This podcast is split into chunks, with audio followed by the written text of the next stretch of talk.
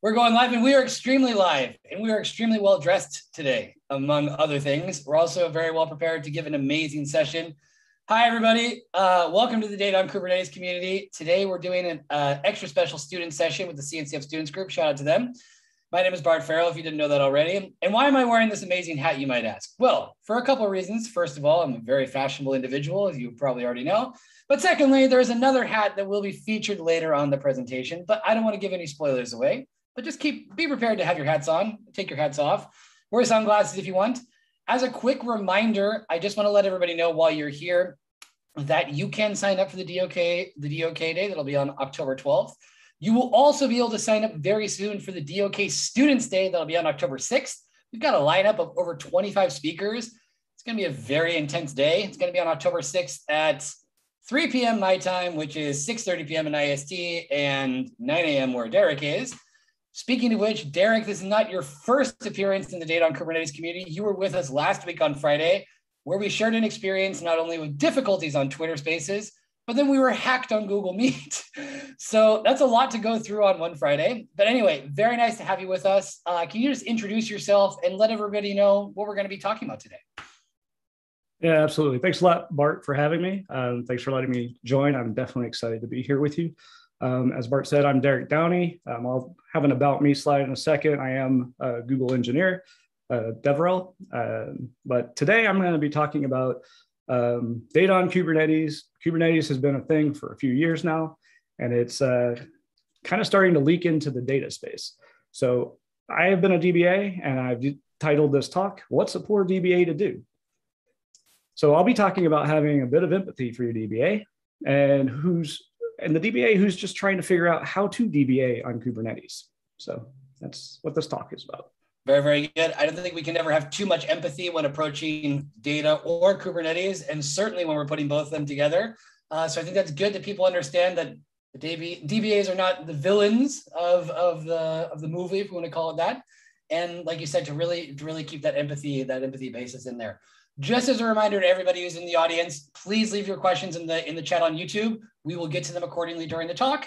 Um, there's going to be time for Q&A, additional time for Q&A, and also a bit of a demo, but I will leave that in your hands, Derek. So if you'd like to share your screen, go for it. Great. So let me get this sh screen shared. Um, you may have seen me drinking a big giant mug of coffee on uh, on camera. That's kind of what I need in the morning. So uh, where's that share button? Perfect. All right. So, gotcha. Yeah. Data on Kubernetes. What's a poor DBA to do? I'll go ahead and get started. Yeah. Um, so yeah, I'm Derek Downey. Currently, I'm a developer advocate at Google Cloud. Um, I guess I'm not really a DBA at the moment because of that.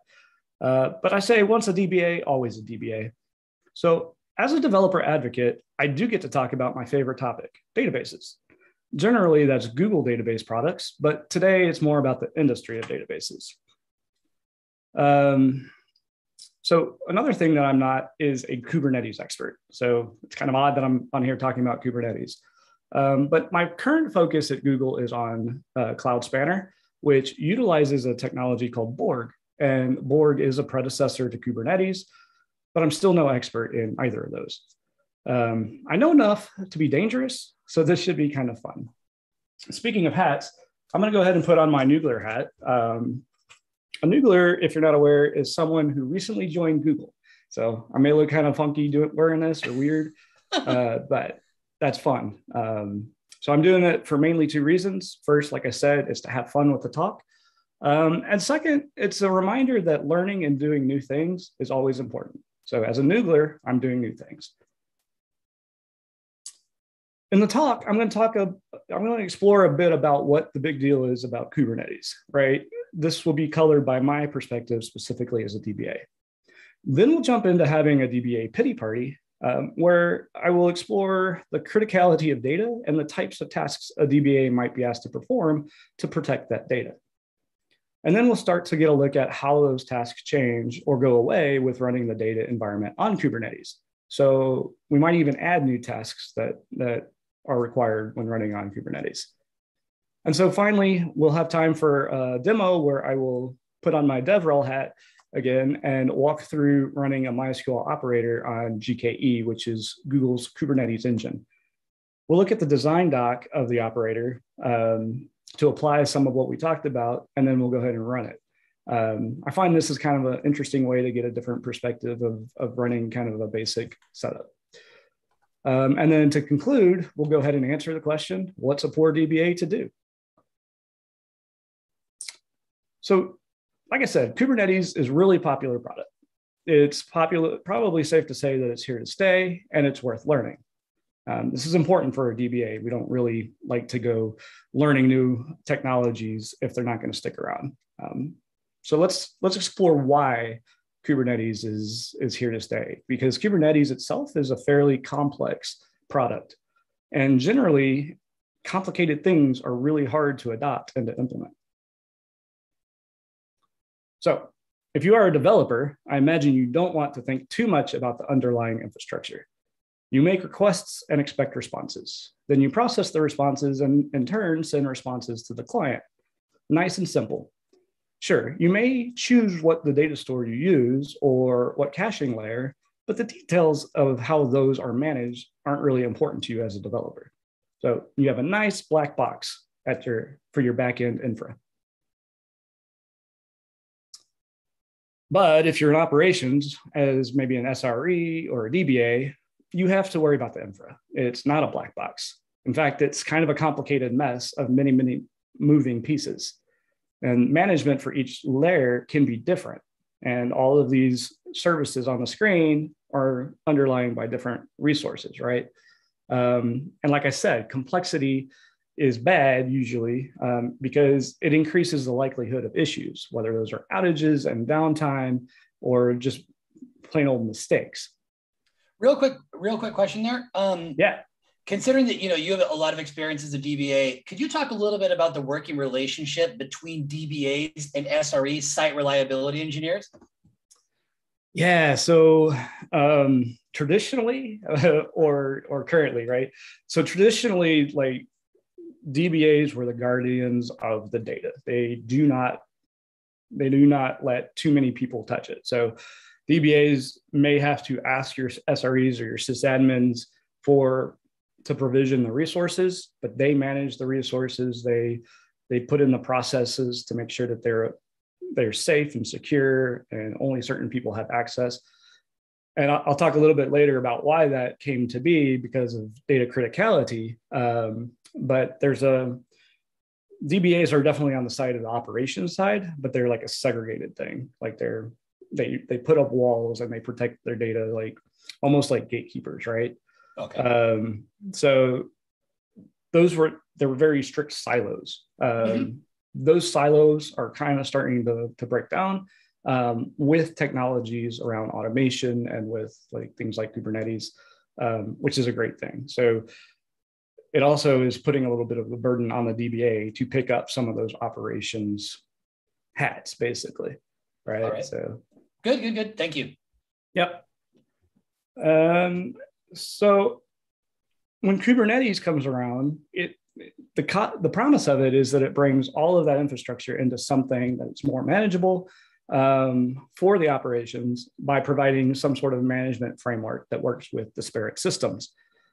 And so this theory, theoretically theoretically allows developers to request the resources they need for the services and it doesn't add too much overhead on the operations team because they have this this framework to provision us these resources a way to define the resources as well. So what you end up is that the reality is that kubernetes simplifies the management of these specific services. It provides a nice consistent framework that allows you to be really efficient with your compute resources. Stateless services are easily moved around on the underlying hardware, and individual components or services can scale up or down as needed. Of course, the operators will need to learn how to manage a fleet of resources using Kubernetes, but at least they have this consistent framework. And again, that was great for stateless services. But as this diagram depicts, um, the stateful services are kind of left out or have been traditionally from Kubernetes.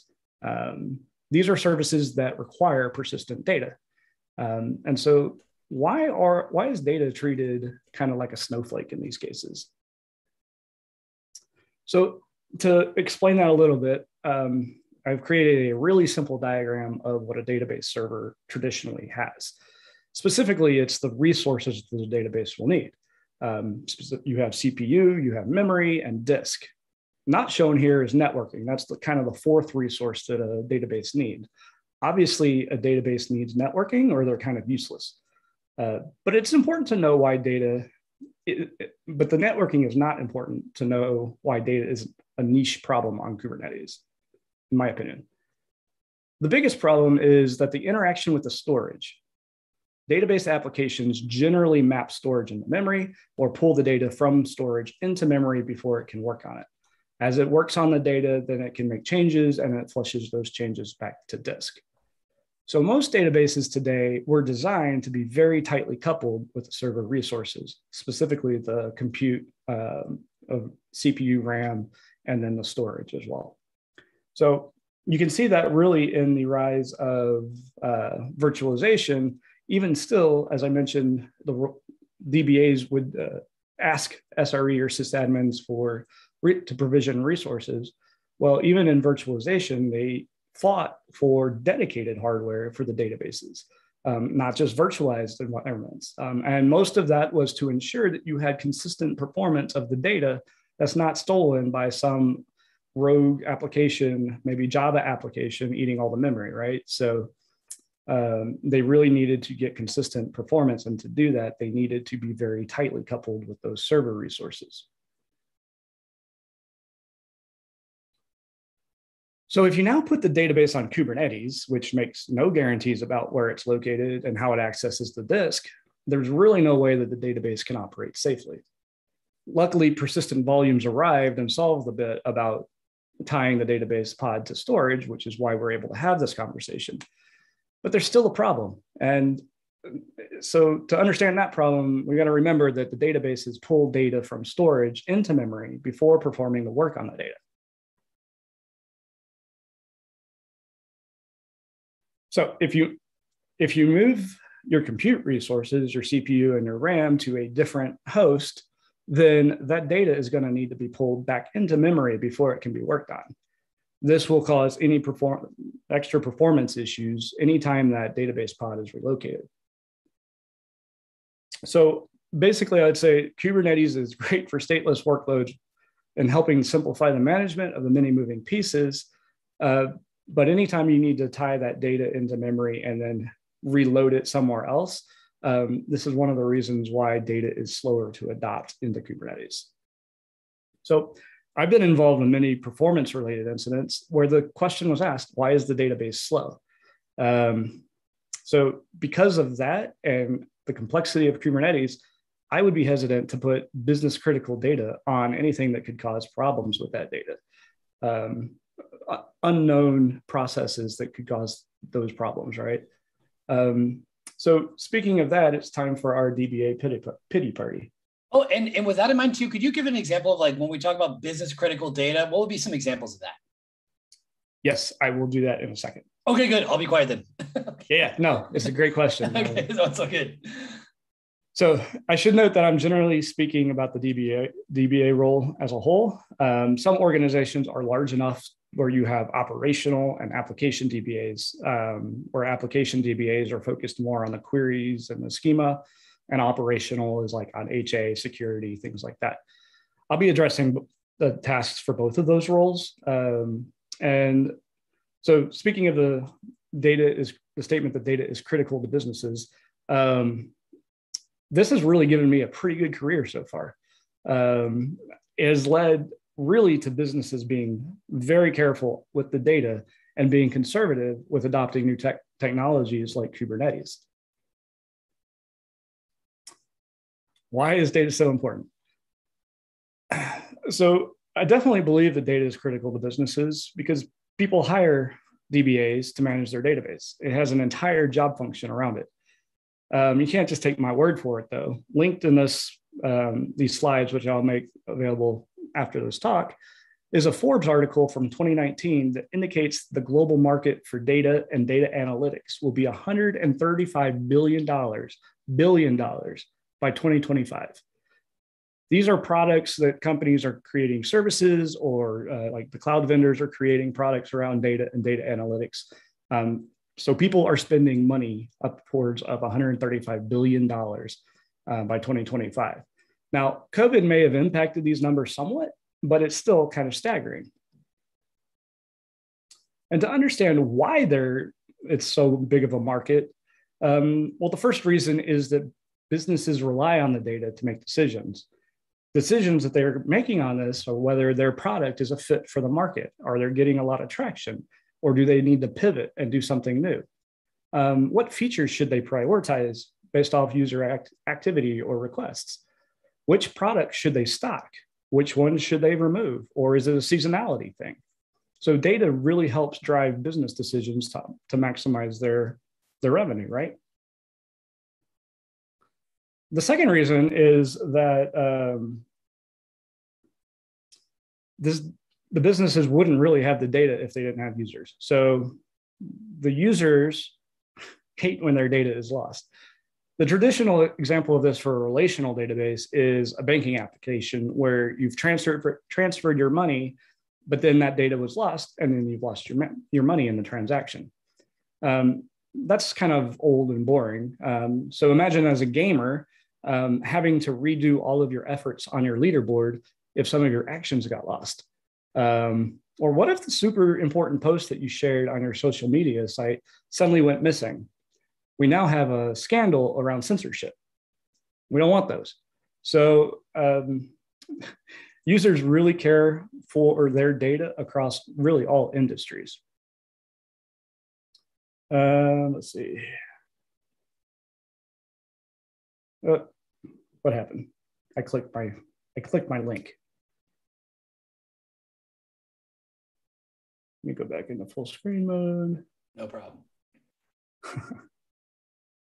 I don't know how I clicked my link. Anyway, um, okay. so anyway, data loss is costly for the company.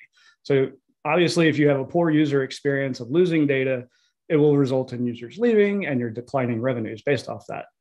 Um, another reason, though, the data is costly is ransomware. Ransomware is on the rise. Um, as an example, and this link that I accidentally clicked is uh, back in May this year, there was a gas pipeline company in the US that had a ransomware attack on it. Um, it definitely impacted the gas prices in my area. Um, and what happened was they didn't, they weren't able to restore the data, so they had to pay this ransom of five million dollars to to get their data back. So it's not just costly from users leaving and not trusting their, their service anymore, but it's also from a, a hard dollar amount in paying for ransomware if you're not protected. Um, yeah, so finally, mistakes of any kind do take time to fix. And that the time to fix a mistake is downtime that results in lost revenue. So when you've involved data, it takes longer um, to do that, primarily because of physics. It simply takes time to restore the data. The larger the data, the longer it takes. That kind of makes intuitive sense, right? So yeah, that's why DBAs exist to protect the data. Um, I like to say that DBAs are guardians of the data, um, which is a, a shift, a guardian instead of a gatekeeper that I mentioned earlier. So what type of tasks do DBAs perform? I personally believe that this would be a crappy student talk without a Venn diagram. So here we go. Um, the main categories of tasks that a DBA spends time on while guarding the data is availability, security, and performance.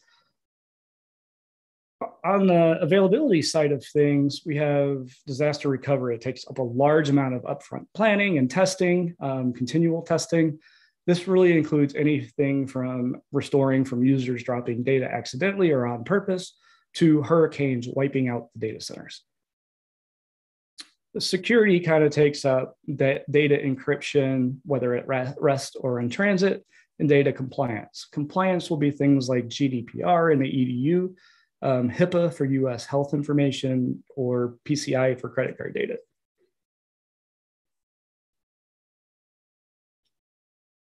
Performance is a big scope, and to put config management here is a small piece of that, but that's really performance for um, um, for the running databases around configuration.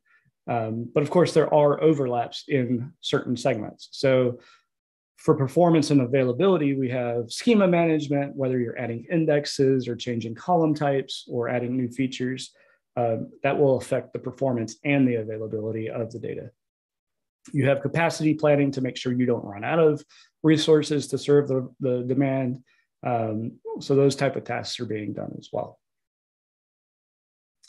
Uh, we have backups and restore testing um, to recover, uh, but because you're you're saving these backups of your data somewhere else, um, there's a security component to making sure that those are safe and not accessible, and then user management to make sure that people have the right accesses and not too many access, uh, access privileges.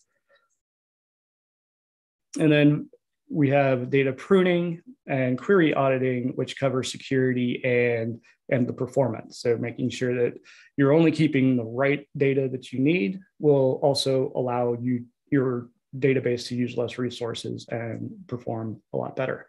So those kind of concepts span security and performance. And then finally, we have patching and upgrading and various troubleshooting. These last two tasks hit on topics from all three of the availability, security, and performance. So that's a lot that a DBA has to do while protecting the data. And now we understand, hopefully, why there's a full-time role around it. So with all DBAs are asked to do, we're now asked to move that data that we need to protect onto Kubernetes, which is a very complex piece of software that we don't necessarily understand and we don't like the fact that it's a black box.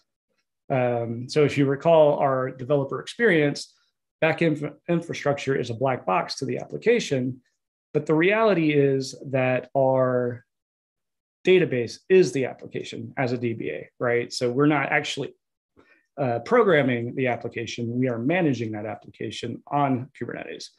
And I need to know how to manage it. And so I either have two choices. Do I treat the backend as a black box, the Kubernetes infrastructure as a black box, or do I go ahead and learn how to operate Kubernetes? So you're not going to learn how to operate Kubernetes here in this talk, um, far from it, because I'm not an expert.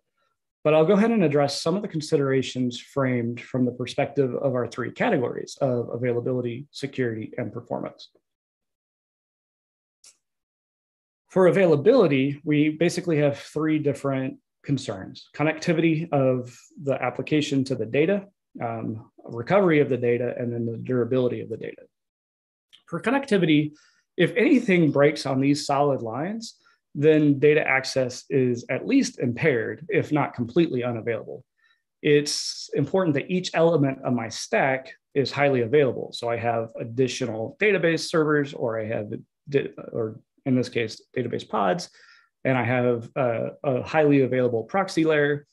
And it's important that those replicated pods are on different hardware so that if one node piece of hardware goes down, it doesn't take down all of them. So that's kind of the connectivity piece. For recovery, um, both from the method of taking backups and recovering them, these are going to change when you're running on Kubernetes just slightly because of the way you're you're going to run your physical backup. Um, but I want to make sure that we highlight that backups are still critical tasks. Even though I've replicated the copies to different pods, it does not keep you from needing the needing to recover from a backup. So if you imagine the ransomware scenario that I mentioned earlier, um, they work because the attacker deleted the data. And the act of deleting the data was then replicated and happened on all servers. So without a backup, you can't recover that data, and you are forced to pay the um, the ransom.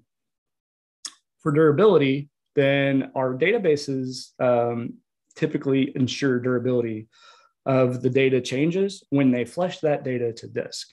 They do it in some manner. So in systems like Postgres and MySQL, um, this is in a transaction log that's append only because it's faster to write data in a sequential manner, even with SSDs, right? Um, so it's important that you make sure that your transaction logs are also stored on persistent volumes and hopefully fast hardware that as, as fast a hardware as you can provide.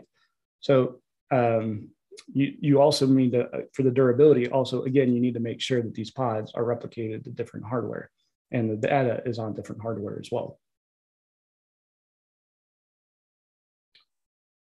For security, we have access control and an encryption piece, both at rest and in transit. For access control, you're, you're just basically making sure that you maintain strong user control. So you don't have common maintenance accounts that have excessive administrative uh, privileges to the pods, right, to the databases themselves. Um, so that's kind of the typical user management. Um, and if possible, you might start using a key management system to rotate the passwords and application accounts. But access control also extends down to the Kubernetes layer and the hardware layer where the storage is. So you don't want general access that an attacker can gain access to the pods or to the underlying storage. Um, so you got to really kind of lock that down. Um, and as a DBA, I'm going to be asking these questions to my security team to make sure that's that's set. Encryption in transit is represented by the lines in the diagram. So anything where there's access, um, basically network access, um, you need to make sure that um, all of those lines are encrypted.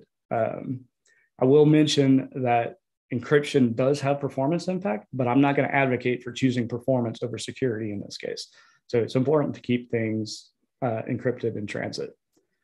And then encryption at rest are the, the solid things. So we're making sure that the, persistent volumes are encrypted and the backups that we take are encrypted at rest as well.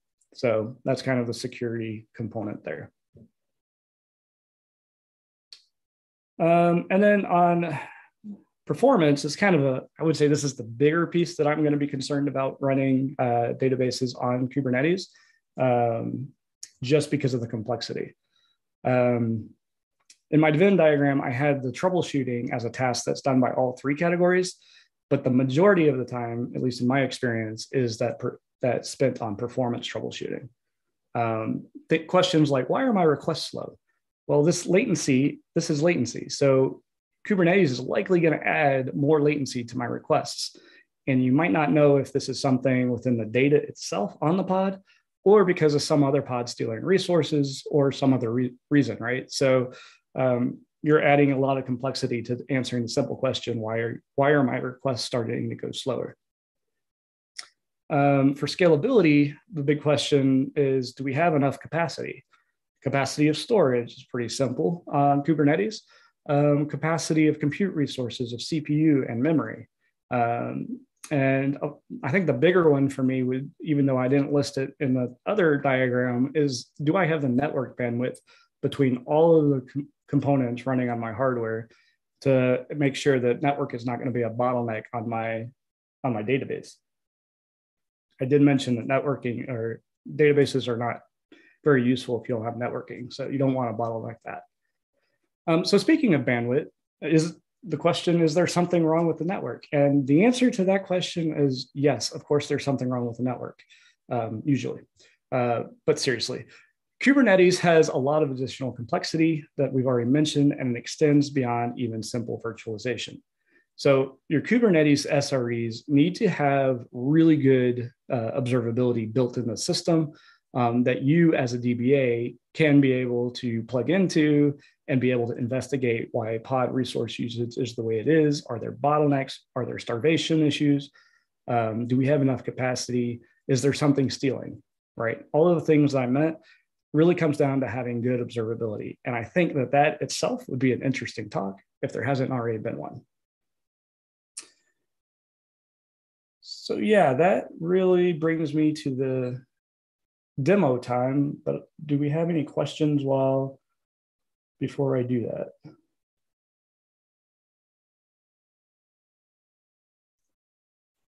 I guess just uh, you know taking you know in in your case, because how long have you now been working as a DBA with Kubernetes?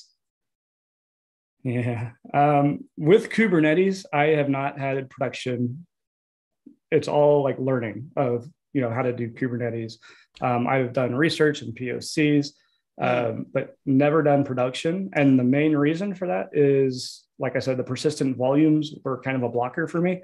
Um, and I haven't been a DBA for several years. I've been focusing on uh, DevRel and uh, uh, performance troubleshooting training type things. No, that's fine. But I think also just what I want to say here is that because you know we have a fair amount of young people in the audience, is I I I'd be curious to know is that you know part of what in kubernetes involves or demands from users is learning new things and unlearning old things. Would you say that that's somewhat true that you kind of have to like you know leave aside you know this is the way we did it before but now there's kind of a paradigm shift? I think that in some ways perhaps i'd like to know to what extent is that an advantage for for new people that are starting out who have who don't bring that sort of legacy baggage along with them? What do you think about that? Yeah, that's actually a really good point. Um, if you are young and willing to learn and unlearn things, I absolutely agree. Um, there are many people who are entrenched in the way uh, they do things. I'll give an example. Like this was kind of early on in my, not early, I was 10 years into being a DBA. Um, art, that's about when RDS was coming out. Um, I work at Google, but I can say Amazon. Uh, but RDS was just coming out with their this database as a service, and I'm looking at the product, and I'm like, there is no way this is going to be general enough that people are going to be able to use it because there's so many knobs and specifics that your data environment needs um, that you just can't generalize that on on a product like a, a an RDS or Cloud SQL. Um, obviously, I was wrong. Um, I don't think I was wrong at the moment in time because it was a kind of a DevOpsy release by by Amazon and it was not a complete product, but they didn't care. They put it out and they built and iterated and improved the product. Um, so where where they got to um, definitely had me thinking, okay, so I was wrong on that eventually. So now I'm going to be like more aware later on of like new technologies like Kubernetes uh, that that could disrupt the way I think things. And another area like that is generally automation. Uh, I, am going to sound like a really old guy when I say young people today have it so so easy with like the tools of Terraform and Ansible.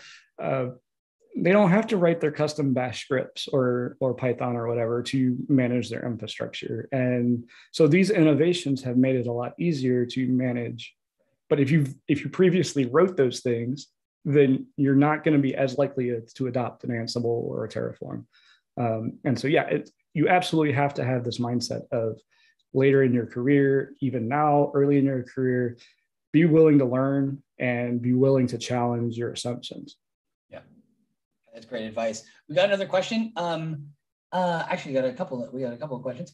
What is the most common issue if a database is running on Kubernetes?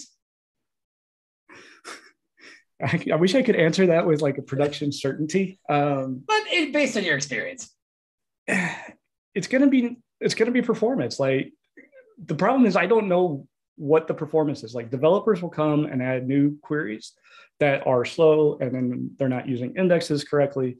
But that has nothing to do with that has nothing to do with Kubernetes.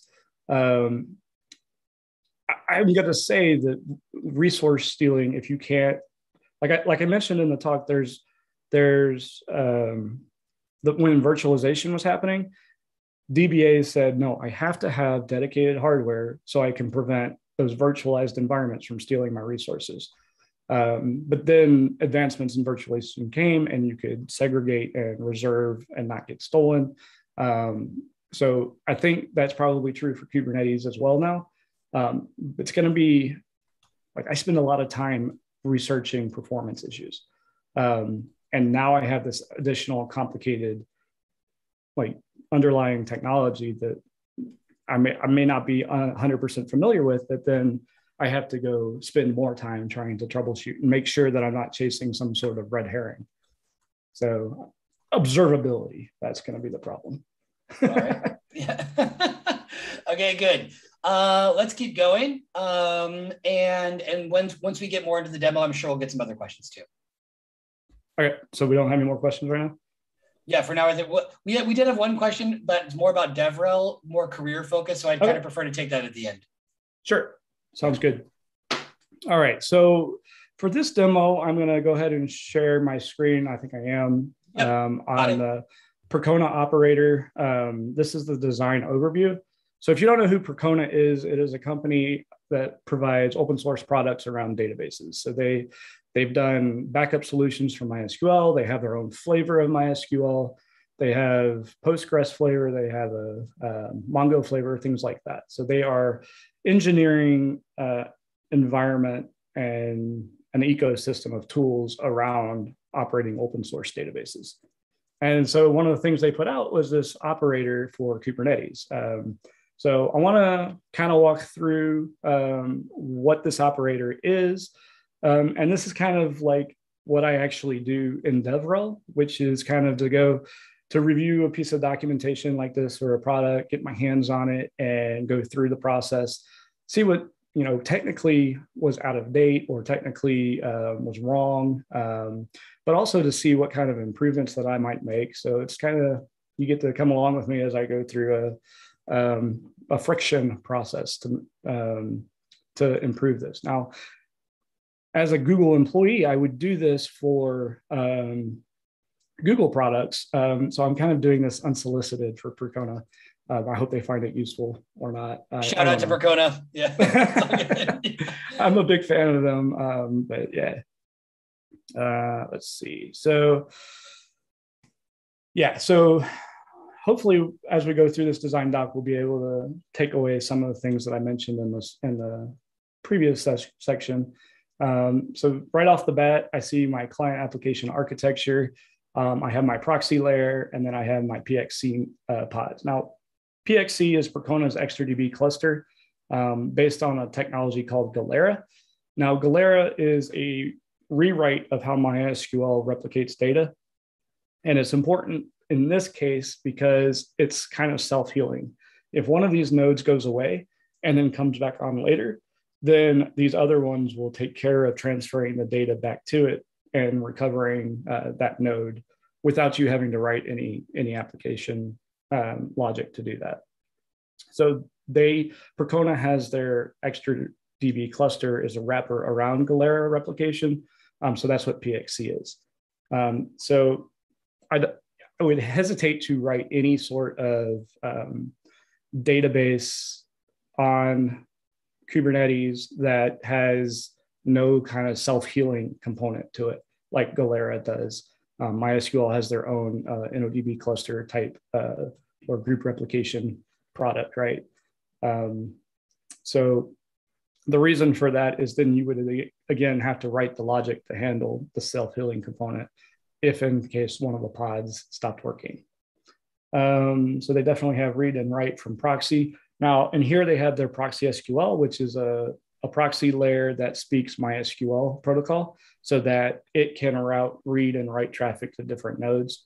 Um, even though PXC allows you to uh, technically scale your writes to different nodes, um, it still performs best if you have writes going to a single server and then you can scale out your reads as you need to. Um, and ProxySQL allows you to do that. Um, so some of the things that they require, they definitely highlight that you have to have at least three nodes. Um, and that's for high availability purposes that I mentioned earlier. Um, and the load balancing, yeah, we just talked about load balancing. Um, the high availability uses Kubernetes node affinity to make sure that you're running on separate pieces of hardware, as we discussed. Um, and it can be recreated automatically. Um, and then, yeah, they come down and they use uh, persistent volumes um, that allows them to um, persist the data, which is super important for databases. Um, now, this is an area where I'm I would as I'm going through this, I'm going to go in and start researching what CSI is and all these pieces. Um, if, I'm definitely not familiar with it, but I, I, imagine that these are key components to being able to run stateful data on Kubernetes. So I hope you're getting the sense that um, I am a DBA that doesn't know Kubernetes that well, and I want to go learn more about Kubernetes. Um, all right, so the other thing this operator does is it will also add various layers. I don't think they talk about it, but um, they use XtraBackup to take backups. Um, so they have different services. So they've created this operator that has the whole range of components needed to manage this MySQL data environment. Um, if we look at the sideline here, we'll see that they have TLS security for encryption.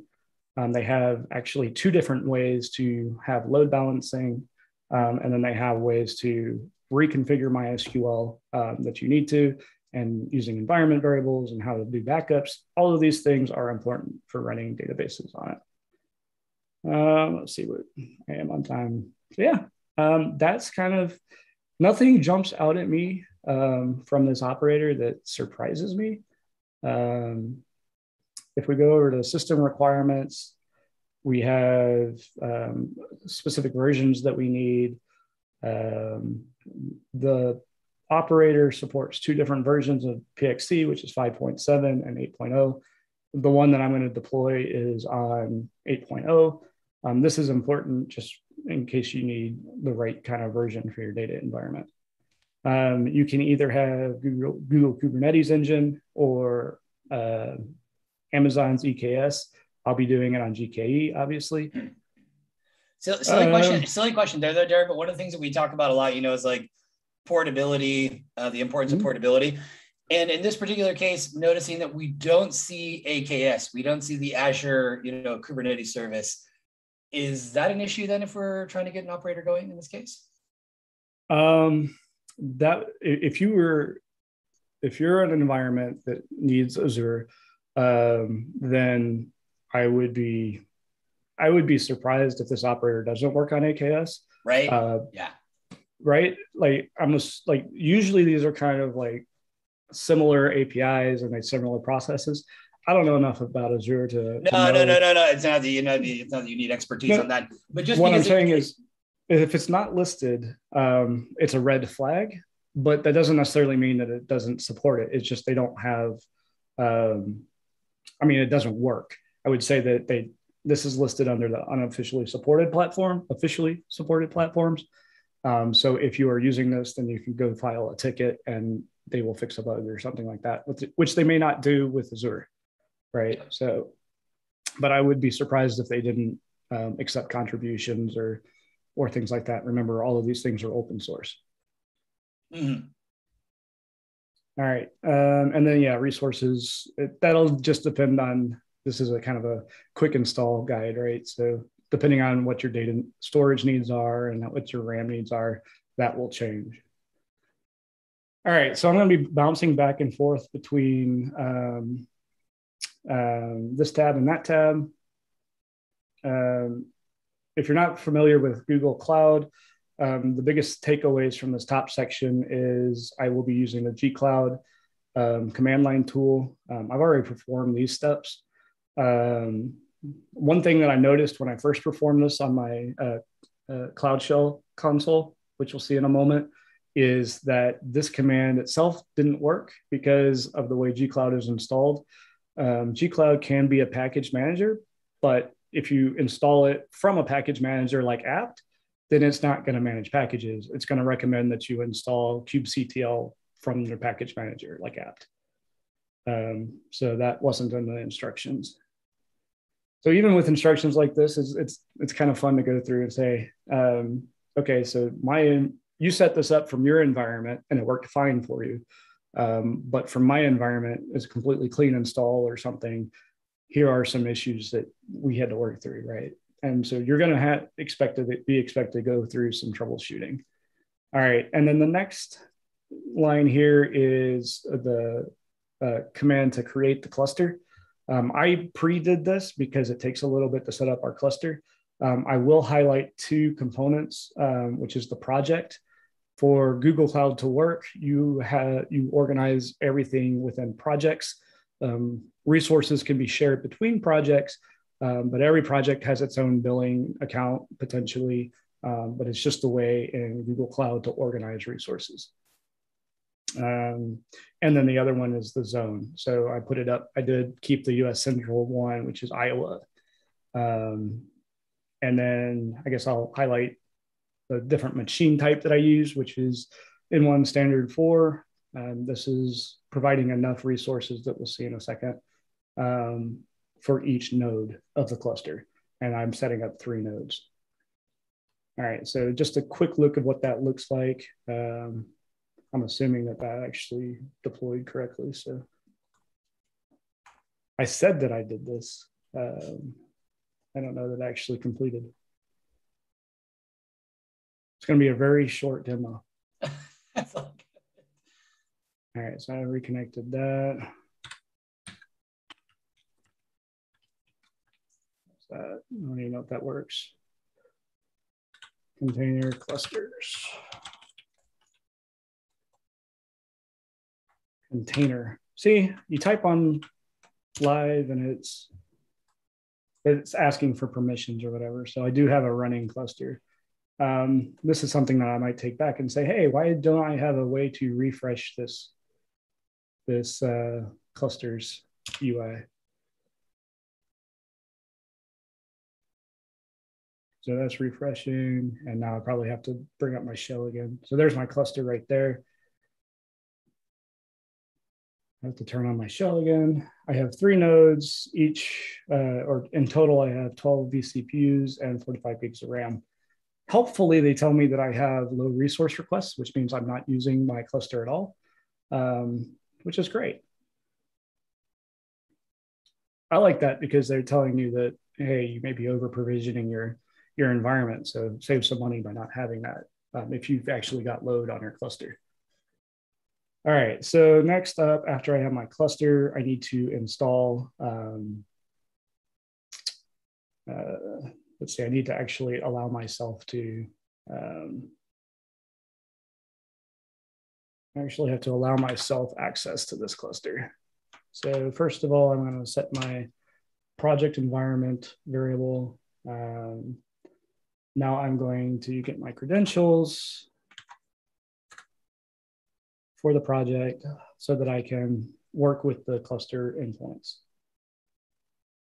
And then I'm going to allow my own personal user is, is the next step of this um, to be able to manage the cluster. So that's the purpose of this next command that I'm running right now. Um, all right, so now my user can um, manage this cluster. Next up, I'll need to um, create a namespace. Namespace, does anybody know what namespaces are? Will I do this? Enlighten us. namespaces are a way to logically um, separate, organ organize your uh, overall uh, Kubernetes cluster. So for the purpose of this, I want a namespace for my PXC environment which I have now named Doctimo. Ooh. And then I need to, um, actually, it tells me that I need to set this context for the namespace. I'm going to just see what happens when I skip that. Um, because that's kind of what makes fun things. All right, so I need to get into my previously downloaded uh, Percona thing. Um, and then the next step on this is to go ahead and deploy the operator. Um, now I'll go ahead and run this command. Um, and it's, it's basically deploying the allowed services that this Percona operator will handle. Um, if I kind of make this a little bit bigger, um, I can go through some of these things. Uh, we'll, we'll see various things like the endpoints that I need, um, the various service storage requirements. Um, I will have PXC. I see ProxySQL here, which is that one load balancer option. I have HA proxy. So basically, it's just a list of the different things that the um, operator services that it provides, as well as how it interacts with all these different things. So I've pretty well oversimplified that. Um, but the operator, that's the purpose of the operator. All right, so now I have that. And now I want to go ahead and deploy my um, deploy my um, cluster. Um, and so that is what the CR YAML is. This will take a couple minutes. Um, so let's kind of look at what we're deploying here.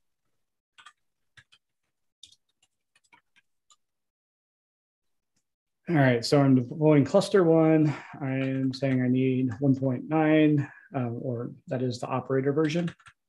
Uh, what else do we have in here that's interesting? Checking for upgrades um, for uh, the Percona uh, packages.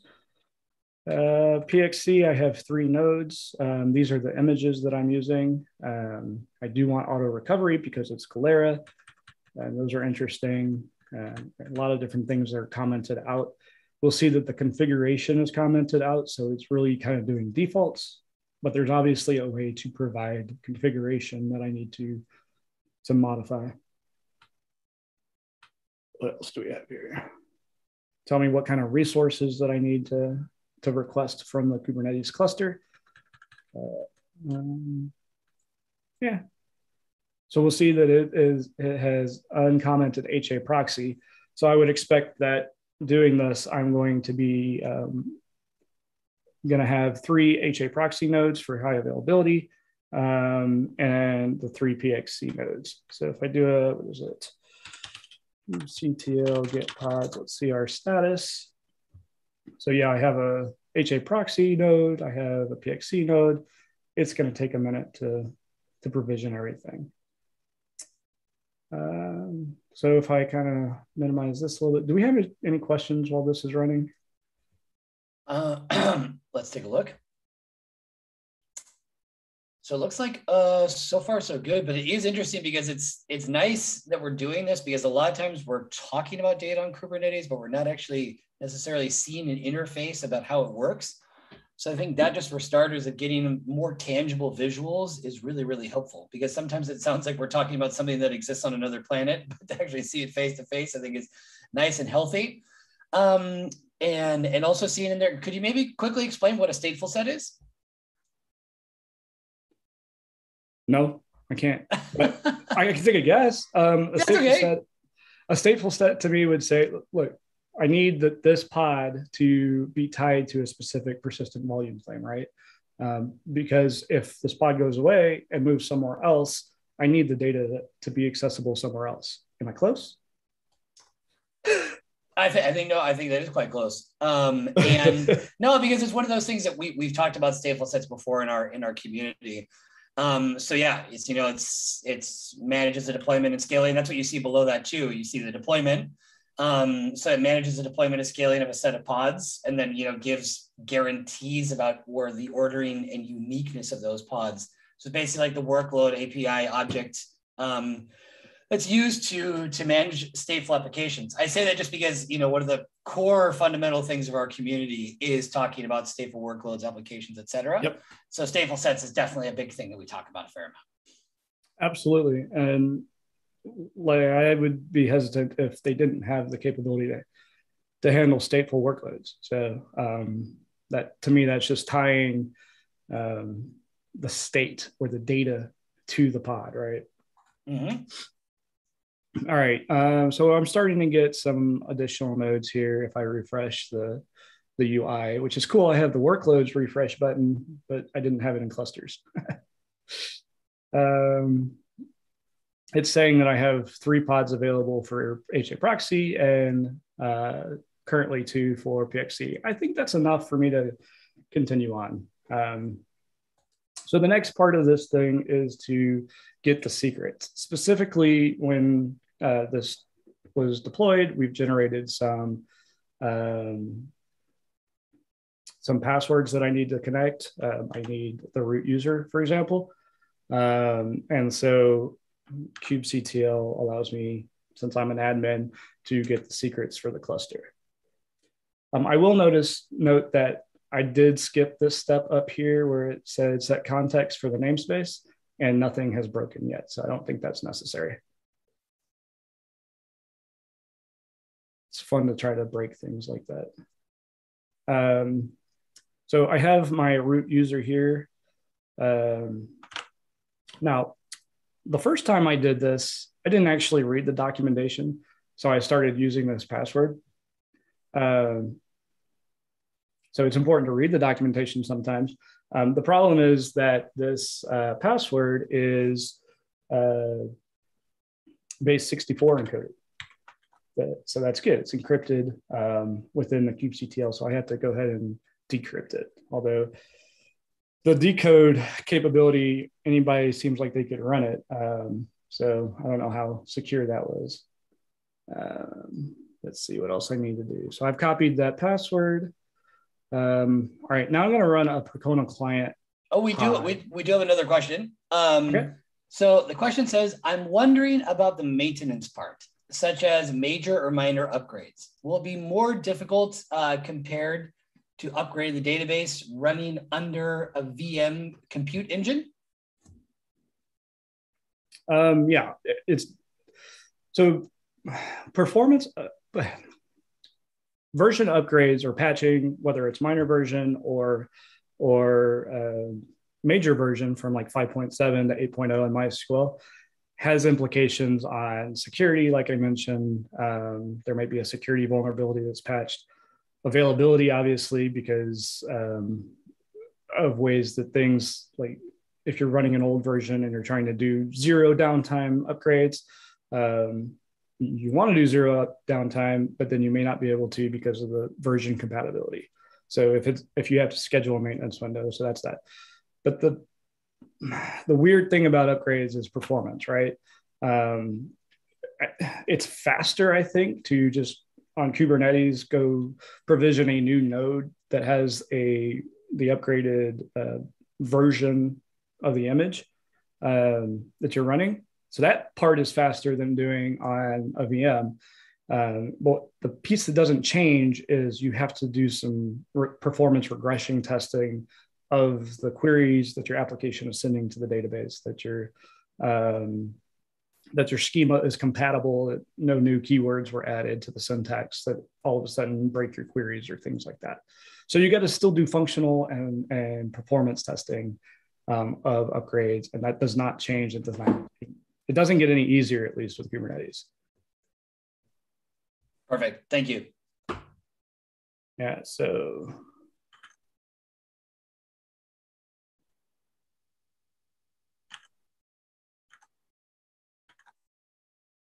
So it turns out if you use the copy from a Mac on Windows, it doesn't work very well. So as part of my job, I switch between Windows and Mac, and I still get command copy control copy different.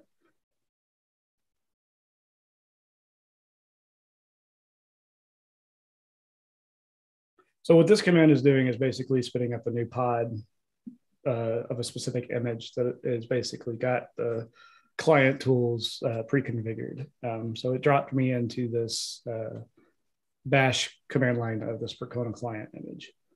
Um, and now I need to decode my root password.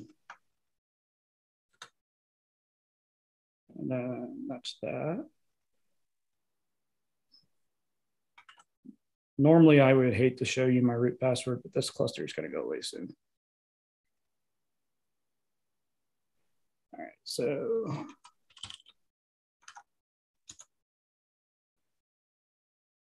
And all I'm going to show here is a couple of things when I connect into um, the MySQL command line using these.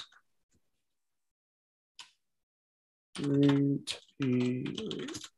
All right, so real quick, I'm trying to make this a little bit bigger. Um, I'll do a status of the node uh, to show that I'm connecting from root.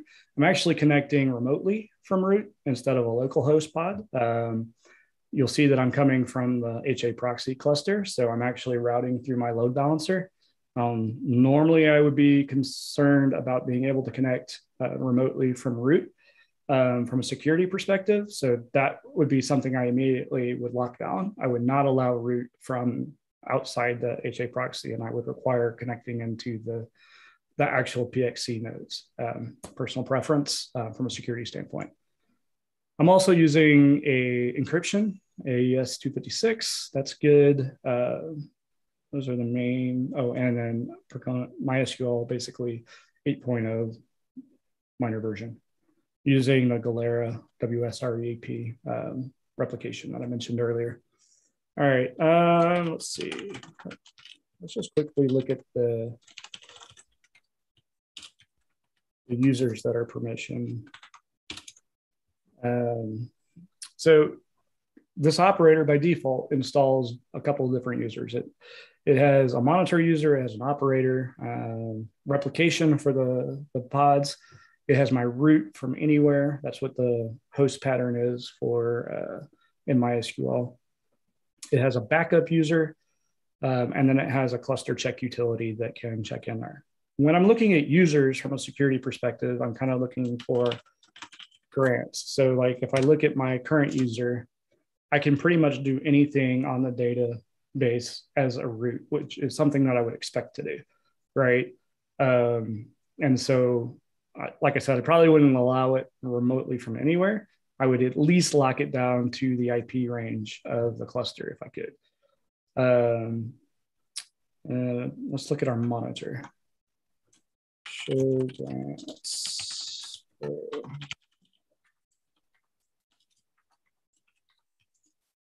right, so here, um, monitoring the database, we are restricted a little bit more on um, the permissions. So it's good. Um, it still has this super privilege, which is kind of a broad range of scope for a monitoring thing where I would expect I can only grab things. So I would dig into why exactly um, my monitor user needs uh, grants. Um, so yeah, I mean, there's a lot of different things that I would look at on the users that are provisioned. It's good that they've provisioned um, different users for different roles uh, because from a security, again, security perspective, I can come in and and audit who's doing what. Um, and I would try to restrict things where I couldn't using the principle of least privilege, which basically says only have the the privileges that you need and no more. Um, yeah, that's it for the demo. I would say.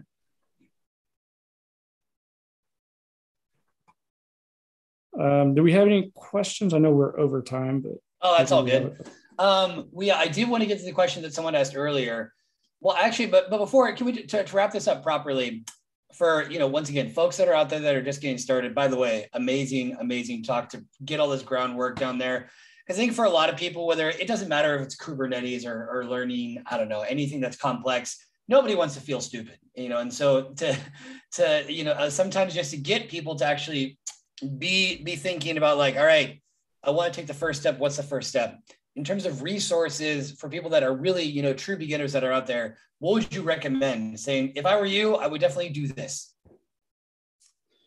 Yeah. Um, don't go and learn a specific technology. I mean, yeah, do that uh, in conjunction. Um, start reading some things about area like areas of the industry on how people operate it um, the two books that I would highly, highly recommend in this space are the Google SRE book, um, mm. which gives you a lot of good concepts and frameworks to work with any technology, really. So it's tool agnostic. Um, so there's that one. And then if you are interested in the subset of information around uh, data, database reliability engineering, uh, I have it here somewhere. Yeah, there it is.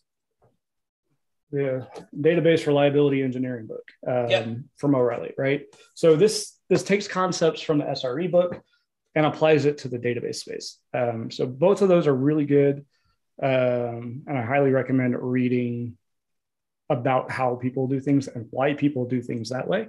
Um, to the earlier point that uh, that you may have to unlearn some some habits down the road when technology shifts. No, no, I think I think that's good. I think I think also what you said too. I think it's interesting about and something that we're also trying to focus on in the community, the end user. So see, like once this technology is actually being applied in a specific context, what are the benefits that it's providing? You know, what is the value that it's adding? And and to understand not just the what it is and how it works, but why it's being done. I think that's that's a good way to to keep that in mind. But I think also with uh, something as well too is you know you just mentioned a couple of books. For people that are out there that are learning, don't overwhelm yourself in the learning process. It's going to take time. Yeah. You don't need because, and we even we even sometimes you know there are some exhaustive lists of like all these uh, different Kubernetes resources, and it's good to know that there's a lot of stuff out there. But I don't want people to feel that they need to do all of that. Start with one thing get some get some background it's going to involve some reading it's going to involve some listening and then it's also going to involve some practice so that's the other thing is find a way find an excuse to practice it whether it's in our community a sig in the cncf i don't care what it is but find somewhere where you can actually put this stuff into practice. And that's where you'll get more questions as well too. Yeah um, so that's good. Now to address a previously asked question for someone who's interested in starting to work in devrel any recommendations that you would have there? Yeah, so Devrel. Um, so I'm going to address that as I close up this last thing. Okay, cool. Interesting. It says keep learning, definitely, like what we were just talking about. Yeah. Uh, DBAs, they're guardians of the da- of the data. Anybody in tech needs to keep learning, um, but DBAs specifically, they need to learn the new technologies to protect the data better. Um, yeah, keep learning, um, which leads me into Devrel first get get a, a mindset around always wanting to learn to bart's point don't overwhelm yourself. Do a couple things practice do more. Um, find communities though is the thing that i would say is go in and start contributing. Um, devrel is different to a lot of different people. Um, but you can be a devrel giving giving talks. Uh-oh i think i froze. It's okay my video froze, but I'm still here, I guess, on audio. Um, yeah, maybe turn off your camera, turn it on again. That sometimes works, but if not, just keep going. We, we're, we're yeah, so, it's all good. Yeah, so um, hey, it worked. Yeah, okay. Uh, so uh, go find yourself in uh, communities that you can get involved with and help. Um, be respectful because, like, you don't want to go in and say, "Look, I know better how to do this than you do, who are the people who created the product. You want to be the ones that are coming in. I'm here to help. What do you need? Right. So be a little bit humble, be a little bit uh, willing to get your hands dirty. Um, and yeah, uh, but, but be helpful. Right. Um, some of the DevRel things that I do are blog posts. I do these talks like this uh, about different products. Um, not that's not always what you have to do. Like just uh, if you want to blog, start blogging. If you want to promote a product, uh, go find out how the maintainers of the project want to be promoted, and see how you can help that way. Um, and and just yeah, just get involved. Don't don't use an excuse that I don't con- contribute code or I don't I don't do oh, X, Y, oh, no, or Z. And that, don't use that and, stuff. Yeah, we've had those conversations time and time yeah. again about imposter syndrome and prerequisites and things like that. Yeah, like you just said, is the best way to get involved is get involved. So just you know, the only fear, the only thing you should be, you know, have to fear is fear itself. Get out there and ask questions. If you're friendly and have a positive attitude, you make it pretty difficult for people not to help you. Um, so it shouldn't be too difficult. Good. Any any other uh, closing pieces of advice? no, I mean, like these are really good questions, and I'm really glad to see a community like this where they're highlighting the need to learn new things and and practice. Like so, just those two things: learn, practice, ask questions. Uh, don't hesitate to ask questions, and just go have fun with it. Yep, very very well said. Lastly, I'm sure everyone's kind of wondering if they want to get a job in Google, what's the best way to go about doing that? it sounds like there's a really clear, easy answer to that. So start investing in cool hats. Uh, yeah, hats. No, no. Um, I mean, early on in your career, you are going to have to know how to software engineer. Um, it doesn't matter what role you have, even in DevRel, you're going to be expected to to be able to software engineer um, because you need to be technical. Yeah. Um, I actually applied many years ago in Google and couldn't even get past the phone interview because I didn't know what package manager Perl was using or something like that. Um, so that was kind of humbling and I didn't let it bother me. And, you know, years later, I was able to find my niche and um, I have the background and experience, the willingness, the passion, all of that stuff. So get that. um, and Google will find you. That's a really nice way of putting it, though, is that if you create that sort of context by paying it forward, by being active in communities and things like that, it's not so much you having to find the companies that they'll find a way to, it's their job to kind of find you. I think it's a nice way to put it. And, and also, you know, don't take no for as, as an answer. And, and there, and it's funny that we're talking about persistence so much, but the, yes. the, the, human, the human nature of persistence, you must be the persistent, the persistent volume claim that carries over from from one instance to another. Oh, we're getting very poetic and philosophical with the infrastructure.